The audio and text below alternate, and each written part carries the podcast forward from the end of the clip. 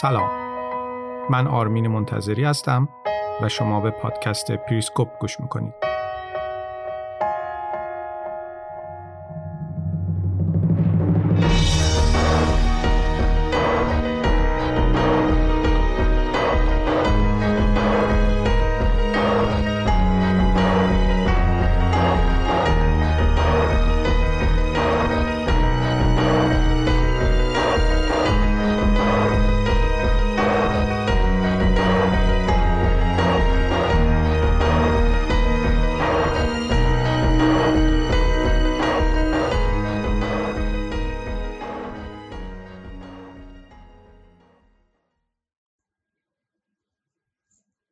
خب من حرفامو شروع میکنم تا حالا اگه بقیه دوستانم اومدن خب ملحق میشن به ما.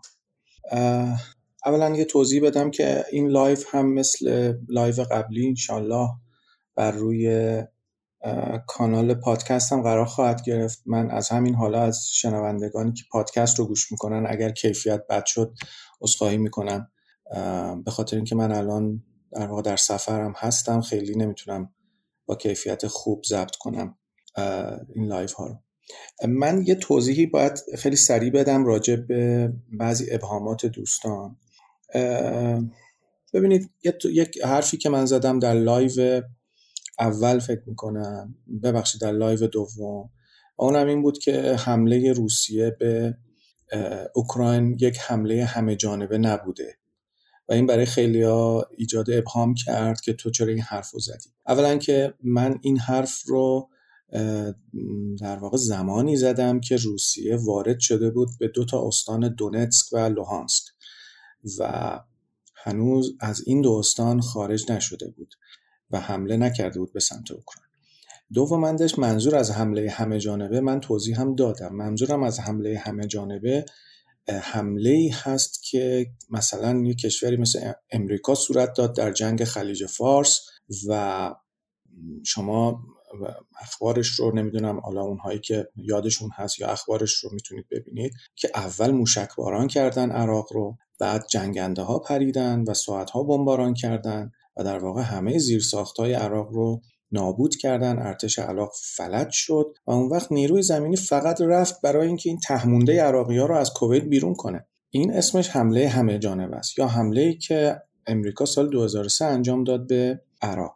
روسیه به دلایلی نتونست در ابتدای در واقع این جنگ همه جانبه وارد بشه، به خاطر اینکه اگر بخواد به اون شکل حمله بکنه تلفات بسیاری خواهد داد.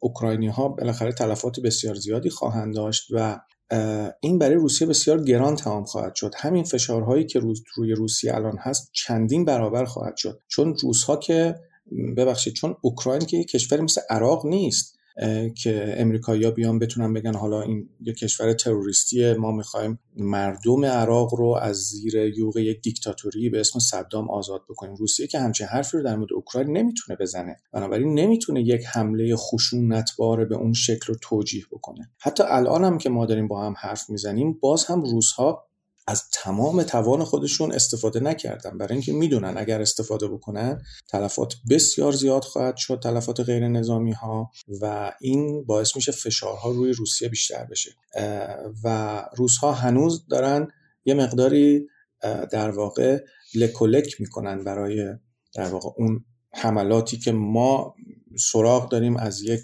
حالا ابرقدرتی مثل روسیه که بتونه موشک باران کنه سراسر مثلا اون شهرهای مهم اوکراین رو، جنگنده هاش رو بفرسته با سرعت پروازهای خیلی زیاد تمام پایگاه ها رو بزنن. خب این برای روسیه بسیار گران تمام خواهد شد. بنابراین روسیه میخواد بدون اینکه تلفات غیر نظامی زیاد بشه و فشار روش زیاد بشه اوکراین رو تصرف بکنه. منظور پس از حمله همه جانبه این. یه نکته هم بگم، من در مورد مباحث مربوط به جنگ روانی هم حرف زدم.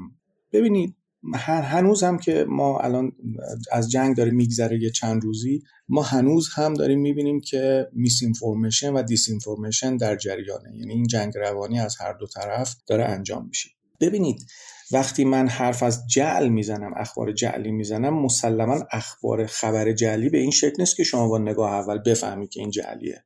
انقدر خبر جعلی دقیق انجامش میدن، انقدر کارشون رو خوب انجام میدن که شما متوجه نمیشید. من مثال میتونم براتون بزنم. یک خبری پخش شد، یک ویدئویی پخش شد که الان شما فکر کنم اگر سرچش بکنید میتونید پیداش بکنید، به اسم در مورد یک خلبان اوکراینی که این در آسمان اوکراین پرواز میکنه و تونسته چندین جنگنده سوخوی روسی رو سرنگون بکنه و بهش لقب شبح اوکراین رو دادن. و یک ویدئویی هم از این منتشر شد که این یهو پرواز میکنه، یه مانور میکنه و یه دونه جنگنده سوخو رو میزنه و منهدم میکنه. کار به جایی رسید که حتی بعضی از مقامات دولت اوکراین هم این ویدئو رو ریتوییت کردن و بعدا مشخص شد که نه، این اصلا فیک بوده، اصلا همچین چیزی وجود نداشته. یا در مورد اون جزیره اسنیک آیلند که یه خبری منتشر شد که روس‌ها گفتن که اگر تسلیم نشید ما میکشیمتون، بعدش هم این خبر منتشر شد که اینا گفتن نه ما تسلیم نمیشیم و بعدش هم کشته شدن. حتی زلنسکی در واقع رئیس جمهور اوکراین اومد گفتش که بله ما به اینها مدال خواهیم داد، از اینها تقدیر خواهیم کرد، اما بعدا معلوم شد که اینا زنده‌اند، اینا نمردن. میخوام بگم اخبار جعلی لزوما داد نمیزنن یا یه برچسبی ندارن کنارشون که آقا این من جعلی هستم، برای آدم خیلی راحت میتونه گول بخوره. اما در مورد عواقبی که این جنگ تا به حال به بار آورده، ببینید در خصوص جنگ میگن که خب کشته به بار میاد، نمیدونم پناهنده ها و پناهجوها سیلشون سرازیر میشه به کشورهای دیگه، اما اون فجایع جنگ معمولا بعدش اتفاق میفته به خاطر اون عواقبی که به بار میاره، اون نظم‌های امنیتی که به هم میزنه و فجایعی که ایجاد میکنه و حتی جنگ‌هایی که بعد از اون ممکنه باعث بشه بین کشورهای دیگه، اونها خیلی مهمتر هستن. ببین مثلا من چند تاشو یادداشت کردم. یکی از عواقبش در واقع آلمان هست. روسیه با این حملهش باعث شد که آلمان که معمولا یک فاصله‌ای داشت از ناتو، این یه مقدار باز نزدیکتر بشه به ناتو. یا حتی ژاپن، کشوری که سومین اقتصاد بزرگ دنیاست و حتی در بعضی از موارد مناقشه سرزمینی داره با روسیه، حتی این هم الان ژاپن هم اومده و وارد شده و علیه روسیه موضع گرفته.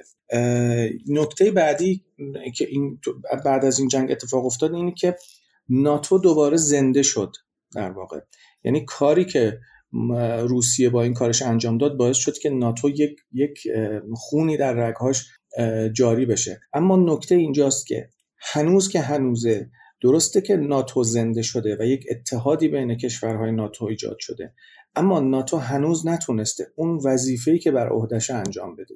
ببینید ناتو اساساً برای مقابله با روسیه ایجاد شد، یعنی دستور کار ناتو اینه، یک سازمان امنیتیه و کارش هم جنگیدنه، یعنی دفاع کردن، دست به اسلحه بردنه. درسته که ناتو متحد شده، یک اتحادی در ناتو ایجاد شده، اما هنوز کسی نمیتونه بگی که ناتو دوباره از گور برگشته، مثل یک قهرمان، مثل یک ترمیناتور دوباره اومده و حالا میتونه هر کاری درش بخواد بکنه. نه، تا زمانی که ناتو نتونه دستور کار خودش رو انجام بده که دستور کارش مبنی بر در واقع مداخله نظامی هست، ما نمیتونیم بگیم که ناتو به قدرت یعنی به قدرت خودش برگشته، به جایگاه قدرتمند خودش برگشته. برای همینه که اروپا و امریکا میرن سراغ تحریم و تحریم آمده جای نظامیگری رو گرفته. اما قضیه اینجاست که روسیه حتما اگر دست به این کار زده، اگر ولادیمیر پوتین دست به این کار زده و او به اوکراین حمله کرده، نمیشه باور کرد که نمیدونسته که همچین تحریم‌های ممکن از راه برسه. حالا من کار ندارم اون تحریم‌های عجیب و غریبی که حالا مثلا اعمال کردن علیهش، حالا مثلا نمیدونم کمربندش رو ازش گرفتن، یا شنیدم که نمیدونم چقدر درسته تو ایتالیا مثلا تدریس زبان روسی رو ممنوع کردن، تدریس داستویفسکی رو ممنوع کردن، یا از این تحریم های اینجوری، یا ورزشکارا، شطرنج و اینها رو کار ندارم. ولی خب من حدس میزنم که احتمالاً پوتین هم میدونسته که همچین تحریم های در راه خواهد بود و خواهد آمد، اما به رغم اینها احتمالاً با خودش فکر کرده که گرفتن اوکراین، تصرف اوکراین میارزه به این که من یک عمق استراتژیکی داشته باشم، اما تحریم ها رو احتمالاً با خودش فکر کرده در کوتاه مدت ممکنه اثر بد بگذارن، در دراز مدت بتونه مدیریتش بکنه. بنابراین وقتی تحریم جایگزین رویارویی نظامی با روسیه میشه، یعنی روسیه دست به حرکت نظامی زده اما طرف مقابل امریکا، ناتو و اروپا صرفاً تحریم میکنن، معناش اینه که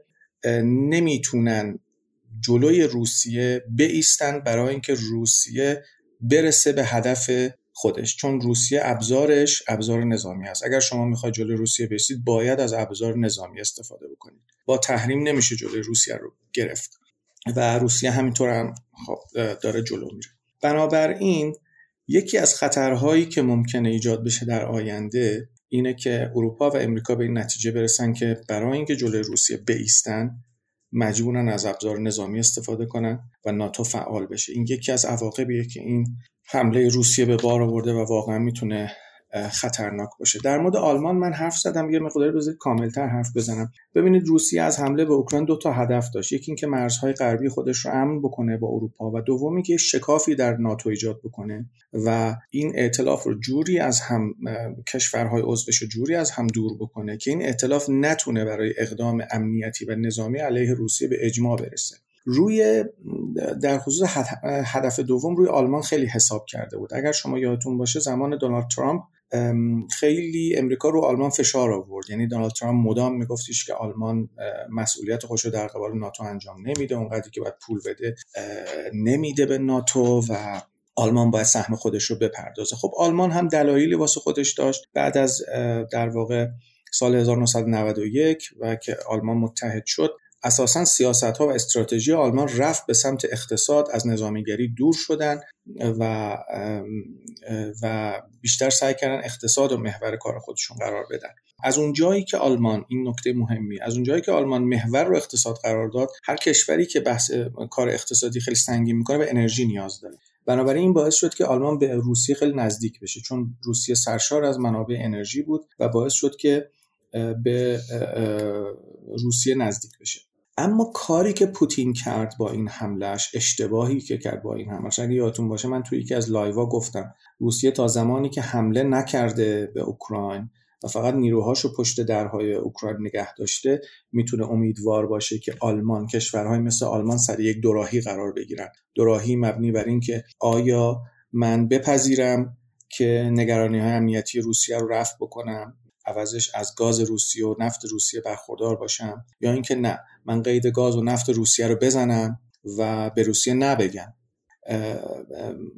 من اونجا گفتم که اگر روسیه حمله بکنه این دوراهی از بین میره، به خاطر اینکه کشورهای مثل آلمان در عمل انجام شده قرار میگیرن دیگه، میبینن روسیه داره میاد. ببینید اگر روسیه اوکراین رو تصرف بکنه فقط یک کشور بین روسیه و آلمان هست و اونم لهستانه. و آلمانی ها، یعنی اشتباهی که پوتین کرد این بود که فکر میکرد وابستگی آلمان به روسیه باعث میشه که، اشتباهی که همه ما کردیم، وابستگی آلمان به روسیه باعث میشه که آلمان مداخله نکنه و علیه روسیه موضع‌گیری نکنه. اما یه چیزی رو فراموش کرده بود و اون ترس و اضطراب تاریخیه که آلمانی ها از روس ها دارن و این رو فراموش کرده بود.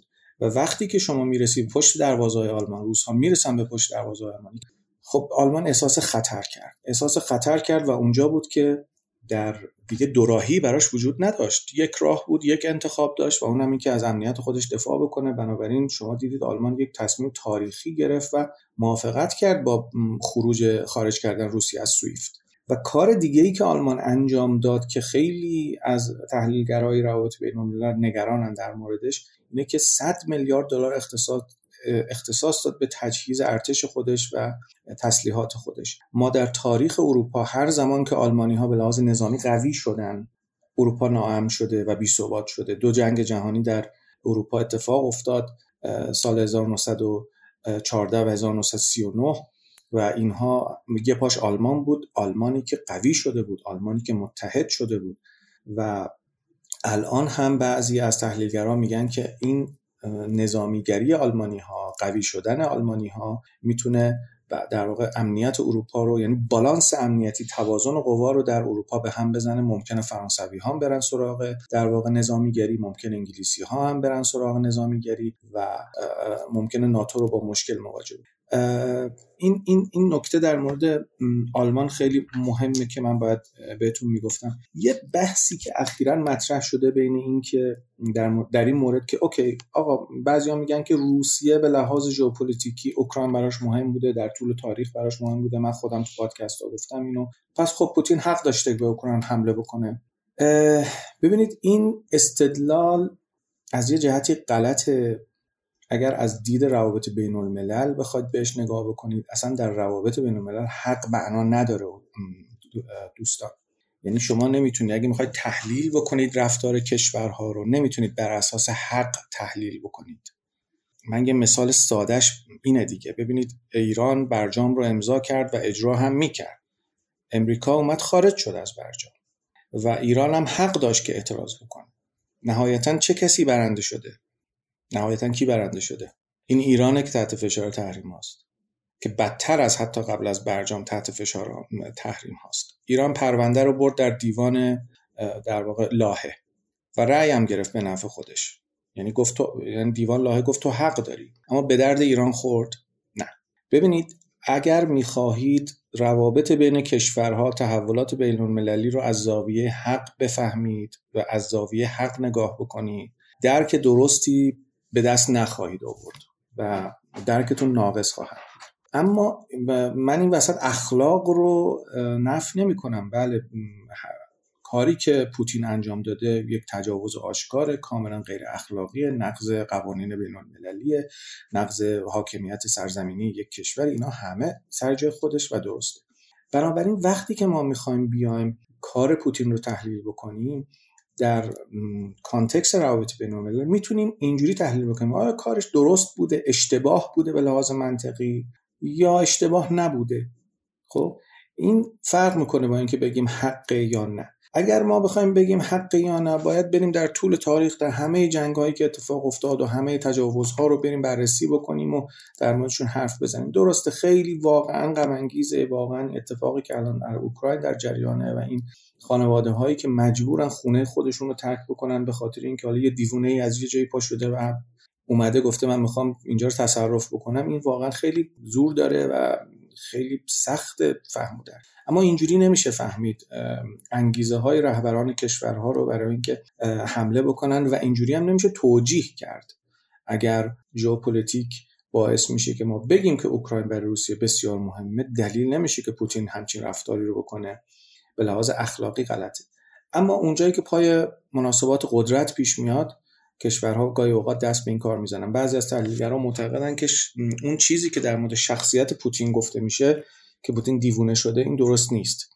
من دیروز یا پریروز بود که دیدم که وزارت اطلاعات آلمان اعلام کرده که بررسی‌های امنیتی اطلاعاتیش نشون میده که پوتین کاملا سالمه و هیچ مشکل روحی روانی نداره و اتفاقا در چند ماه گذشته هم حتی این اطلاعات رو به دست آوردن که در چند ماه گذشته بیشتر کتاب‌هایی که می‌خونده کتاب‌های تاریخ روسیه بوده و تاریخ اروپا بوده و انگار خودش رو آماده می‌کرده برای یه همچین اتفاقی. ببینید یک چیزی، یک اصلی در روسیه وجود داره، من درست و غلطش رو کار ندارم، این اصلیه که سیاستمدارهای روسیه، رهبران روسیه در طول تاریخ پذیرفته بودن و قبولش داشتن و اون اصلا این بود که، یعنی میخوام بگم که این اصل در استراتژی روس‌ها یک جایگاه منطقی داره از نظر خودشون و اون اصل هم اینه که دفاع از روسیه، دفاع از امنیت روسیه کار سختیه، باید براش خون ریخته بشه و درجه‌ای از بیرحمی و قساوت باید درش لحاظ بشه. این چیزی که همه رهبران روسیه پذیرفته بودن و قبولش داشتن. بنابراین خیلی در این مورد که ما بیایم حالا فکر کنیم که حالا پوتین دیوونه شده یا نمیدونم عقلشو از دست داده و اینها، یا حق داشته یا نداشته، به نظر من کمکی به ما نمیکنه ما برای اینکه بفهمیم که الان تو اروپا داره چه اتفاقی میفته. خیلی اتفاق بزرگی الان تو اروپا در جریانه. ببینید یکی از مهمترین خطراتی که الان وجود داره اینه که کشورها اون پروتکل‌های معمولی که بین هم داشتن در زمان جنگ سرد روسیه و امریکا خب رویارویی وارد رویارویی شده بودن دیگه.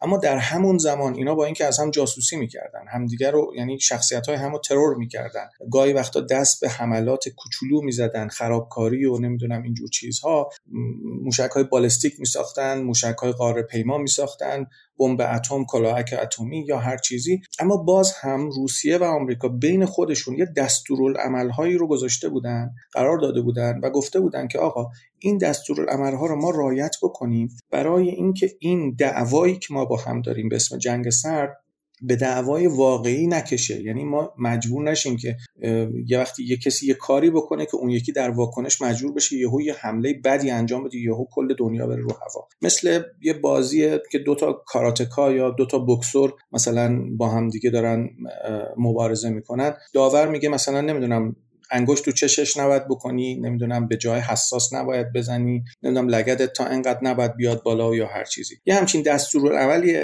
مثلا بین روسیه و امریکا ایجاد شده بود که اینها بتونن با هم دیگه اون رویارویی جنگ سرد رو پیش ببرن. ولی یکی از خطراتی که الان وجود داره اینه که ما نمیدونیم این دستورالعمل چیه. الان آیا یه دستورالعملی وجود داره واقعا بین اروپا و روسیه، امریکا و روسیه؟ یعنی اینکه اروپایی‌ها و امریکایی‌ها تا کجا میخوان تحریم بکنن و روسیه تا کجا میتونه تحمل بکنه، یا هم ممکنه یه واکنش بدی نشون بده یا اونها ممکنه یه واکنش بدی نشون بدن. من فکر میکنم این یکی از خطراتیه که امیدوارم در مثلا حالا توی یکی دو هفته آینده حل بشه این قضیه. و من حرفم تقریبا تموم شد. فقط این نکته ای رو که آخرین نکته رو که حتما همتون شنیدید که همه فکر میکردیم که برجام ظرف 3-4 روز آینده حالا امضا میشه، اما روزها یک حرف جدیدی رو مطرح کردن. همونطوری که من تو لایو قبلی گفته بودم که روسیه بعید میدونم که روسیه استفاده نکنه از این شانسش در وین برای اینکه فشار بیاره به اروپا و آمریکا، به خاطر اینکه اوکراین انقدر برای روسیه مهمه که حتی حاضره که در واقع مذاکرات وین رو هم در واقع هوا کنه برای اینکه بتونه امتیاز بگیره. و همین اتفاق هم افتاد دیگه. حالا روسیه شانس خودش رو امتحان کرده، توپ رو شوت کرده، باید دید که امریکا و اروپا چیکار خواهند کرد و چه پاسخی خواهند داد. ولی تا اطلاع ثانوی به نظر میرسه که برجام آیندهش مشخص نیست و هنوز ما ندیدیم که تحول جدیدی در واقع رخ بده. چینی ها هم ظاهرا درخواست تضمین کردن از امریکا و یک ذره قضایا رو پیچیده کرده. من حرفام تقریبا تموم شده. فقط چیزی که میشه در روزهای آینده در مورد این جنگ گفت اینه که احتمالاً روس‌ها مجبور خواهند شد یک مقداری اگه بخوان کل اوکراین تصرف کنن مجبور خواهند شد خشونت بیشتری به خرج بدن و اگر بخوان همینجوری پیش برن من احتمال میدم که بخوان اوکراین رو دو تکه بکنن، تکه شرقی و غربی بکنن و شرق اوکراین دست خودشون داشته باشن و غرب اوکراین که به اروپا نزدیکه بهش کاری نداشته باشن اگر نتونن این جنگو ببرن البته. و خب مسلما اگر بخوان شرق اوکراین تصرف بکنن فکر میکنم این اتصال اوکراین به دریای سیاه رو هم حتما قطع خواهند کرد و این یکی از پاشنه آشیل‌های اوکراین هست. من حرفام تموم شد. اگر دوستان سوالی دارن من در خدمتم. ساعت 9:30. بله، این یکی از دوستان آقای کامران نوشتن که در مورد مذاکره کننده اوکراینی که کشته شده اینم فیک بود. نه، این خبرش منتشر شده، این فیک نبوده. اگه یادتون باشه توی یکی از اپیزودهای پادکست من اینو مطرح کرده بودم که روس‌ها به لحاظ امنیتی خیلی نفوذ دارن در اوکراین و دستگاه جاسوسی اوکراین یه شاخه‌ای از دستگاه جاسوسی روسیه بوده. حتی سلاح‌هایی که اوکراینی‌ها دارن، حالا کاری ندارم به این سلاح‌های جدیدی که بهش دادن، ولی بنیان ارتش اوکراین هم همون بنیان ارتش روسیه است. به همین دلیله که روس‌ها برای اینکه تانکاشون اشتباه گرفتنشون با تانک‌های اوکراینی یه حرف Z می‌نویسن روی تانکاشون. نه، این خبر درسته، خبر جاسوس اوکراینی درسته. اینکه برنامه حمله روسیه 15 روزه هست صحیح، چه مدت اون صعود کنه اوکراین؟ خب من نشیدم اینو، ولی خب نمیشه گفت. ببینید الان اوکراینی ها ببینید واقعیت اینه که یک خبرایی هم که منتشر میشه در ارتش اوکراین، دولت اوکراین منتشر میکنه، نمیشه باور کرد دیگه. مثلا اینکه ما 11,000 تا روسو کشتیم، یه مقداری باورش سخته. روس‌ها هم این چیزایی که تعریف میکنن و آماری که میدن نمیشه باور کرد. ولی اینکه اوکراین رو یعنی ببخشید 15 روزه هست، والا من شنیدم که خبری خوندم که پوتین امیدوار بود که 3 روزه این کارو بکنه، اما خب موفق نشد. نمیشه گفتش که این چقدر طول میکشه که به اوکراین روسیه بتونه کل اوکراین رو تصرف بکنه. واقعا نمیشه گفت. سوالات یه ذره زیاد شد. ببینید آقای احمد نژاد، حالا من درموش توضیح میدم. بذارید یه سوال بعدی رو بگم، حالا تو دلمون شده. در مورد نقش چین. ببینید چین خیلی جالبه که چینی ها وارد قضیه نشدن، یعنی وارد دفاع از روسیه نشدن، به خاطر اینکه یک ترسی دارن. ببینید تحریم هایی که آمریکا و اروپا اعمال کرده علیه روسیه، ساختار مالی روسیه رو هدف گرفته و روسیه رو از سویفت خارج کرده، اما نه همه بانک های روسیه رو. این تحریم ها خیلی به روسیه در بلند مدت ضربه نمیزنه، ضربه در کوتاه مدت میزنه ها، اما در بلند مدت نمیزنه، به خاطر اینکه روسیه حجم عظیمی از سرمایه‌اش رو به روبل تبدیل کرده. روس ها مثل ما ایرانی ها خیلی پول نقد تو خونشون نگه میدارن و یه آماری هست که میگن که 40% تجارت ها در روسیه با پول نقد انجام میشه. خب یه عدد خیلی بزرگیه. ضمن این که اون بانک هایی که از سویفت خارج شدن که بزرگ هم هستن، بعضیاشون بانک های هستن که بیشتر در داخل روسیه فعالیت دارن، یعنی خیلی ارتباط خیلی زیادی با بانک های خارج روسیه ندارن. ضمن این که خب یه سری بانک هم هستن که بانک های روسی هنوز به سویفت وصلن. این یه نکته بعدی اینه که روسیه میتونه از طریق بلاروسی هم یه مقداری تحریم ها رو دور بزنه، چون یک نظام بانکی هم خود بلاروسی داره. اما چین اگر بیاد وارد معرکه بشه و پشت روسیه وایسه و دفاع بکنه از روسیه، اون هم تحریم خواهد شد مسلما. چین اگر تحریم بشه خیلی بهش آسیب وارد میشه، یعنی چین نابود میشه. برای همین چینی ها کاملا سکوت کردن و ساکتن. ببینید امروز انگلیسی ها گفتن که ناتو قرار نیست هیچ دخالت نظامی بکنه، در آینده هم نخواهد کرد. بسیار چشم انداز وحشتناکیه. اروپا و آمریکا اگه بخوان دخالت نظامی بکنن علیه روسیه، باید از طریق ناتو انجام بدن. و ورود ناتو، فکر کنم 2 روز پیش بود که پوتین اعلام کرد ورود ناتو به جنگ بسیار فاجعه بار خواهد بود. وقتی پوتین میگه بسیار فاجعه بار خواهد بود، یعنی احتمال استفاده از سلاح هسته‌ای وجود داره و من واقعا بعید میدونم که این کارو بکنن و به همین شکل به تحریم های روسیه ادامه خواهند داد. ممکنه شکل جدیدی از تحریم ها رو ارائه بکنن که آسیب بیشتری برسونه، ممکنه وارد دیپلماسی بشن با روسیه، به نوعی بتونن این کارو بکنن، یعنی به نوعی نظر روسیه رو تأمین بکنن، به نوعی هم مواضع خودشون رو تثبیت بکنن. خب این همون بحثی که من مطرح کردم. دوستان پرسیدن چرا انقدر بی‌نظم می‌جنگه روسیه و هنوز نتونسته هوا رو ایمن کنه برای خودش. خب این همینه دیگه. ببینید شما وقتی تجربه جنگ بعد از جنگ جهانی رو ندارید و اوکراین کشور سختیه برای تصرف، اوکراین همه این دلایل رو من در اپیزود داستان یک قربانی گفتم که به این دلایل روسیه به مشکل خواهد خورد و بعیده که حمله بکنه. اون موقع من واقعا اینجوری فکر می‌کردم، اصلا فکر نمی‌کردم که روسیه حمله بکنه و الان همه اون دلایل رو ما داریم یکی یکی می‌بینیم دیگه که اون دلایل دقیقاً خودشو نشون داده. و من به نظرم میرسه که روسیه هنوز اون در واقع چی میگن اطلاعات اینتلیجنس لازم رو برای اینکه گردانهای نظامی خودش رو پیش ببره نداره. البته یک نکته هم هست، روسیه الان دلیل نداره آسمان اوکراین رو خیلی بخواد پرواز بکنه تو آسمان اوکراین، چون اوکراین نیرو هوایی قوی نداره. تصرف اوکراین برای روسیه مهمتره یا قطع دسترسی اوکراین به دریای سیاه؟ خب جفتش مهمه دیگه، یعنی اگر تصرف بکنه کیف رو که خب یک دولت اونجا سقوط خواهد کرد دیگه، یعنی میتونه یک دولت رو اونجا سرنگون بکنه و یک نظام دیگری رو اونجا رو کار بیاره که اون هم یک کار بسیار سخت و پیچیده است. اصلا من واقعا نمیدونم که روسیه چجوری میخواد این کار رو انجام بده در اوکراینی که الان خصوصا بعد از این حمله انقدر متحد شده، انقدر همه دنیا پشتشن و بعد روسیه میخواد بیاد جلوی چشم همه همه دنیا اونجا یه دست نشانده بذاره. اصلا من فکر نمی‌کنم این عملی باشه، اما بعید میدونم که دسترسی اوکراین به دریاسیا قطع نشه و اگر روسیه این کارو بکنه واقعا اوکراین فلج میشه، چون تنها راه دسترسی اوکراین به آب‌های آزاد دریای سیاه و این خیلی مهمه. خیلی راحت البته میتونه این کارو بکنه ها، یعنی راحت میتونه از سمت دونتسک بیاد بره به سمت کریمه، کریمه هم که دست خودشه و خطوط در واقع تدارکاتی هم داره دیگه، کریمه است، بعد از کریمه هم بره سمت اودسا و کاملا اون خط رو مال خودش بکنه و دسترسی رو قطع بکنه. این کار شدنیه. این خیلی سوال خوبیه. به نظر شما این تحلیل درسته که پیروزی هر یک از دو طرف به ضرر ایران تمام میشه؟ ببینید واقعیت اینه که کشورهایی که ضعیف هستن و کشورهایی که به رغم ضعیف بودن موقعیت ژئوپلیتیکی خیلی ممتازی دارن، معمولا تو دعوای قدرت‌های بزرگ با هم دیگه دچار خسران میشن و معمولا تو دعوای کشورهای بزرگ به عنوان یک کارت مورد استفاده قرار میگیرن. ما الان همچین وضعیتی داریم و ممکنه که هر کدوم از این قدرت‌ها بخوان از کارت ایران استفاده بکنن. البته دیروز روسیه اولین اقدامشو کرد دیگه با اون حرفی که لاوروف زد در مورد برجام و شرط و شروطی که گذاشت، اولین کار رو کرد.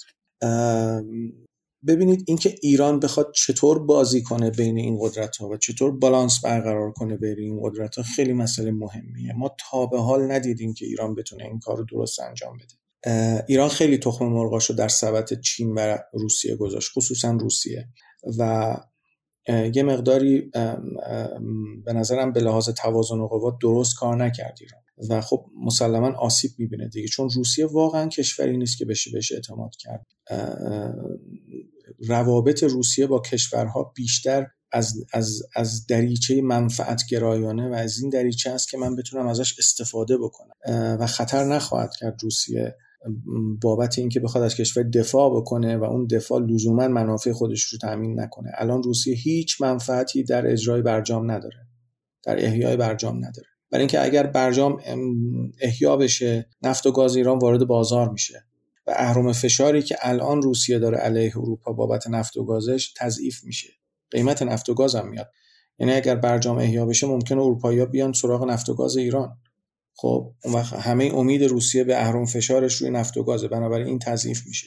دوم اینکه دست آمریکا باز میشه، دست اروپا باز میشه برای اینکه برن سراغ روسیه. یک مناقشه مثل برنامه هسته‌ای ایران از بین میره و این نگرانی امنیتی اروپا و آمریکا از بین میره. اون وقت با خیال راحت میرن سراغ روسیه. بنابراین هیچ نفعی الان روسیه نداره در اجرای برجام و شما میبینید که داره بازی میکنه با ایران.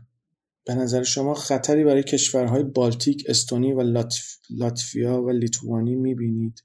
این کشورها همیشه وضعیتشون وضعیت خطرناکی بوده و الان هم وضعیت خطرناکیه. یعنی روسیه اگه بتونه اوکراین رو بگیره، تسلط پیدا کنه رو اوکراین بدون اینکه هزینه خیلی زیادی بده، بدون اینکه فلج بشه به لحاظ نظامی و اقتصادی، مسلماً این کشورها خطر رو بیخ گوش خودشون احساس خواهند کرد. این در تاریخ همیشه اینجوری بوده، الان هم هست. در مورد شرط لاوروف تبعاتش اگه ممکنه توضیح بدید. توضیح دادم. ببینید لاوروف گفته که آقا ما میخوایم که ما برجام رو نخواهیم پذیرفت مگر اینکه آمریکا به ما تضمین بده که تحریم هایی که به واسطه اوکراین بر روسیه اعمال کرده، یعنی به بهانه اوکراین بر روسیه اعمال کرده، مانع همکاری های اقتصادی، سرمایه گذاری، فنی و نظامی روسیه با ایران نشه. خب این شرط لاوروفه. اولا سوال اینجاست که اساسا روسیه چه همکاریایی با ایران داشته؟ مگه همکاری نظامی داشته؟ اگه همکاری نظامی با ایران داشته، این همه ما میگ داریم تو ایران که هر 2-3 سال یه بار یکیشون میفته، 2 تا خلبانمون میمیرن. خب میتونست به ما قطعات بده. روسیه هیچ همکاری نظامی با ما نداشته. فقط جایی با ما همکاری نظامی داشته که قرار بوده که ما بریم براشون بجنگیم تو سوریه و اونها بیان هوایی بزنن، ما پیادهشون باشیم، اونها هوایی بزنن. سرمایه‌گذاری اقتصادی هم ما نداریم با روس‌ها. خیلی اساساً روسیه قبول نداره که ایران شریک راهبردی شه، شریک استراتژیکش نیست ایران. یعنی روسیه اینو قبول نداره. ما ایرانی‌ها، یعنی دولت ما، خیلی دوست داره که بگه اینو که من شریک راهبردی روسیه‌ام، ولی روس‌ها نه، اینجوری فکر نمی‌کنن. بعد خیلی از مبادلات تجاری ایران روسیه با روبل داره انجام میشه، یعنی با دلار کار نمیکنن. بنابراین تحریما نمیتونه خیلی آسیبی وارد بکنه به روسیه. این بنابراین تنها دلیلش میتونه این باشه که روسیه میخواد برجام رو یا هوا بکنه یا پیچیده بکنه برجام رو که اون وسط یه امتیازهایی بگیره. به خاطر اینکه پوتین با مطرح کردن این درخواست در این شرایط مطمئنا میدونست که آمریکا همچین چیزی رو قبول نمیکنه.